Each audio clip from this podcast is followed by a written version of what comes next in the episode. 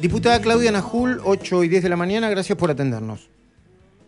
¿Qué tal? Buen día. Bueno, diputada, el gobierno a través de, eh, el ex ministro, bueno, no es más parte del gobierno, pero es el oficialismo, Ginés González García y Bisotti, que va, que llamó una conferencia de prensa para dentro de 20 minutos, 8 y media, desmintieron lo que acaba de afirmar eh, el señor Santiago Cornejo, director del Fondo COVAX para América Latina. Bueno, esperaremos la conferencia de prensa y cuáles son las explicaciones, que es lo que justamente nosotros estamos pidiendo. Eh, primero, ¿por qué eh, Argentina a través del Fondo COVAX compra la, menor cantidad posible de vacunas cuando podíamos haber comprado hasta la mitad de, dosis de nuestra población? Y segundo, ¿por qué eh, la remesa que ofrecen ahora, que era de Pfizer, este, Argentina decidió no acceder a, esas vacunas? ¿no? Mm.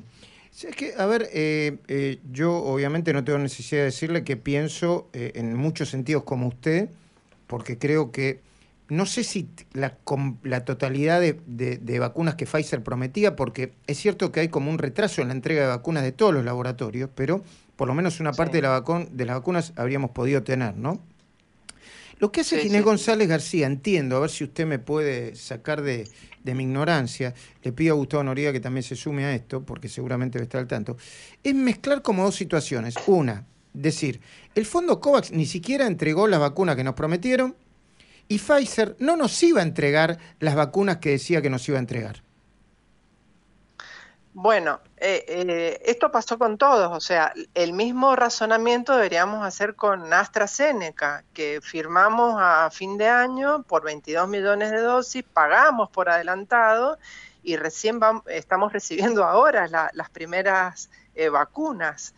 digo, lo mismo pasó con, con, muchos otros laboratorios, o sea, nosotros lo que teníamos que hacer en ese momento, y por eso les dimos desde la oposición también eh, esta ley con cláusulas tan especiales para adquirir un insumo, como la indemnidad, la delegación de si, si hay litigios para tribunales internacionales, porque entendíamos que eran las condiciones que estaba poniendo el mundo, pero estamos hablando de finales del año pasado y para estar en esos precontratos en, en los primeros países que podían recibir la vacuna. Este, y bueno, y lamentablemente no se llegó a, buen término en la negociación este, con Pfizer y nunca nos explicaron por qué. Eh, y todos los laboratorios justamente han tenido inconvenientes. Entonces había que negociar con todos los países y con todos los laboratorios la mayor cantidad posible de vacunas. Gustavo Noriega te está escuchando eh, Claudia Najulca, además de diputada, fue ex ministra de Salud del mm, gobierno de la provincia de Mendoza mientras Alfredo Cornejo era el gobernador. Sí, diputada, buen día. Eh, Hola, Gustavo, buen día. Uno puede entender que una negociación de un Estado con un laboratorio, en este caso Pfizer, puede tener algún tipo de complicaciones, aunque es evidente que, faltan explicaciones por parte del gobierno. Ahora, eh, lo que surgió anoche a raíz de su pregunta, que Argentina no quería Pfizer en el fondo COVAX, que ya no implicaba una negociación con el laboratorio, ¿qué tipo de explicación puede tener? Porque parece ser como un encono o algo parecido con ese laboratorio en particular. Bueno. Ah, se cortó la comunicación. Diputada Najul, a ver si podemos recuperar la comunicación, producción, por favor. Diputada, diputada. 14 minutos pasaron desde las 8 de la mañana. Eh, contextualizame la pregunta que le hiciste, Gustavo. Se cortó también con Gustavo Noriega. A ver, sí, diputado, ahora estamos, ahora estamos. Sí, perdón, no se escuchó el principio de su respuesta. Eh, eh, ¿Escuchó la pregunta de Gustavo? Creo que, que lo más importante será escuchar ahora a la ministra cuáles son las explicaciones por qué también a través del fondo COVAX, cuando está la remesa de Pfizer, eh, no acceden a, adquirirla cuando serían más vacunas en un momento tan difícil que necesitamos inmunizar a toda nuestra población rápidamente, la mayoría de nuestra población, en el menor tiempo posible, ¿no? Este, justamente esas son las explicaciones que deben dar ellos. Mm, ahora, eh, eh, ministra, perdón, ministra, diputada, diputada nacional, no, como fue ministra, yo le quería decir lo siguiente. La ministra Carla Bisotti ayer dio una no respuesta, que fue, ni nos pidieron los glaciales ni se pagaron coimas. Pero eso no es una respuesta científica ni, ni precisa, ¿no? No, por supuesto. Yo, yo he sido ministra de Salud de la gestión de Alfredo Cornejo como gobernador. Eh, sé lo que es gestionar, sé hasta dónde uno puede tener errores eh, involuntarios, omisiones, eh, y hasta dónde los temas que uno alcanza a su nivel de decisión, pero tengo la certeza de que la decisión en este momento de, no traer vacunas de Pfizer eh, no fue de un director, de un subsecretario, por la magnitud del tema. Ahí debe haber intervenido el ministro Ginés y seguramente consultándole con el presidente en ese momento, ¿no? Diputada, buen día. Luis Gasulla lo saluda. Eh, ¿Qué tal, Luis? ¿Qué tal? La postura de su colega en el Congreso de la Nación, Cecilia Moró, y esa introducción en la ley del término negligencia, ¿se cortó sola Moró? ¿Recibía órdenes? ¿Cuál, cuál, cuál cree que fue lo que pasó? Eh, ¿Cómo fue la cocina del dictado de esa ley en el Congreso?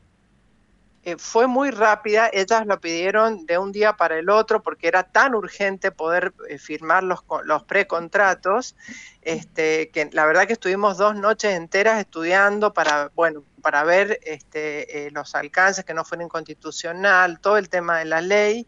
Nosotros aportamos en esa ley que que las vacunas que se adquirieran estuvieran todas aprobadas por el ANMAT y que los organismos de control, además de la AGN, también los contratos pasaran por las comisiones de salud de diputados y de senadores y que si había conflicto entre privados, la justicia fuera la, Argentina porque si no era privarle de justicia a los ciudadanos. Todas esas fueron nuestras recomendaciones y fueron aceptadas y, agregadas a la ley. Lo demás eh, estaba como estaba y Moró puso, eh, bueno, esa palabra que teóricamente ha sido lo que después este laboratorio Pfizer eh, no aceptaba, pero nosotros le dijimos, si hay algún problema con la ley, si hay que modificar la ley, también estábamos dispuestos, independientemente de que ellos con los bloques, ustedes saben, este, teóricamente independientes, este, tienen mayoría, o sea que la podrían también haber sacado o haber sacado un DNU también. Pero, o sea, exactamente fue Moró, porque hablando con la gente... Fue Moró la que puso la, palabra... No fue Caña. Claro, no, la gente de Ginés, fue, y está grabado, está grabado cuando ella misma lo dice y negligencia, bueno, y, cuando aparece la nueva versión estaba esa palabra, este, cuando nos la dan a nosotros. Fue Cecilia Moró que, que, lo preguntó y bueno, y se agregó en, ahí en el momento de que estábamos en comisión, ¿no? Y cuando nos vuelven a traer la ley ya estaba con esa palabra incluida. Ahora, diputada, usted que conversó, que le hizo la pregunta al, titular del Fondo COVAX por América Latina, al, al señor Santiago Cornejo, eh, ¿No fue una mala interpretación, una respuesta de, eh, mal, dada? ¿Dijo claramente que Argentina había rechazado a Pfizer o había, había elegido otros laboratorios por sobre Pfizer? No, no, él, eh, me contestó exactamente que, que, Argentina no había querido acceder a Pfizer, que Argentina tiene la compra opcional en el mecanismo COVAX, o sea que cada remesa que llega este, se le pregunta a los países que están con compra opcional si aceptan o no eh, ese, esa compra de ese laboratorio. Y para este caso, Argentina dijo que no.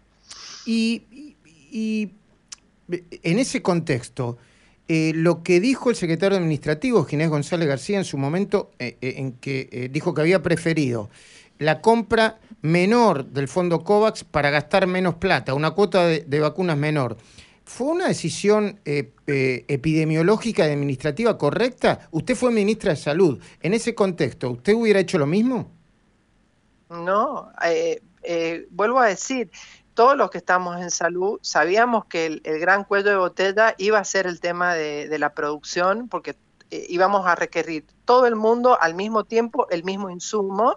Entonces, en la medida que se fueron eh, eh, autorizando vacunas, que ese fue el gran hallazgo este, científico que hemos tenido y la gran buena noticia que en tan poco tiempo tengamos vacunas y vamos teniendo cada vez más vacunas, pero el cuello de botella va a estar en la producción porque tenemos que llegar a toda la población mundial en el mismo tiempo. Entiendo. Y, bueno, eh, entonces había que, buscar las mayores cantidades con los, todos los laboratorios primero, a ver, cuando fue Ginés González García y nosotros le preguntamos por qué había adquirido la mínima cantidad de COVAX, él nos dijo porque íbamos a tener tantas vacunas que no necesitábamos eso. No nos dijo que eran caras ni nada de esto, esto lo ha dicho ayer. Mm.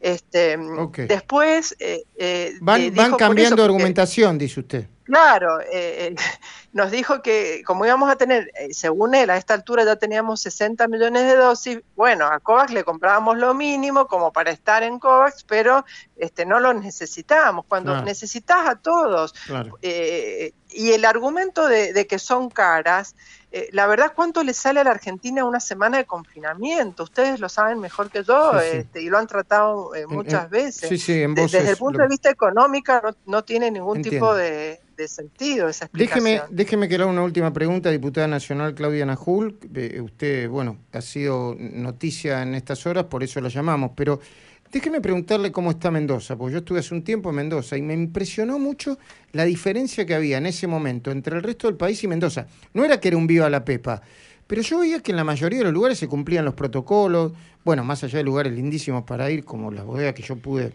pasar y que agradezco, pero digo, me parece que fue otra política, y política que fue muy, este, muy criticada desde el gobierno nacional, ¿no?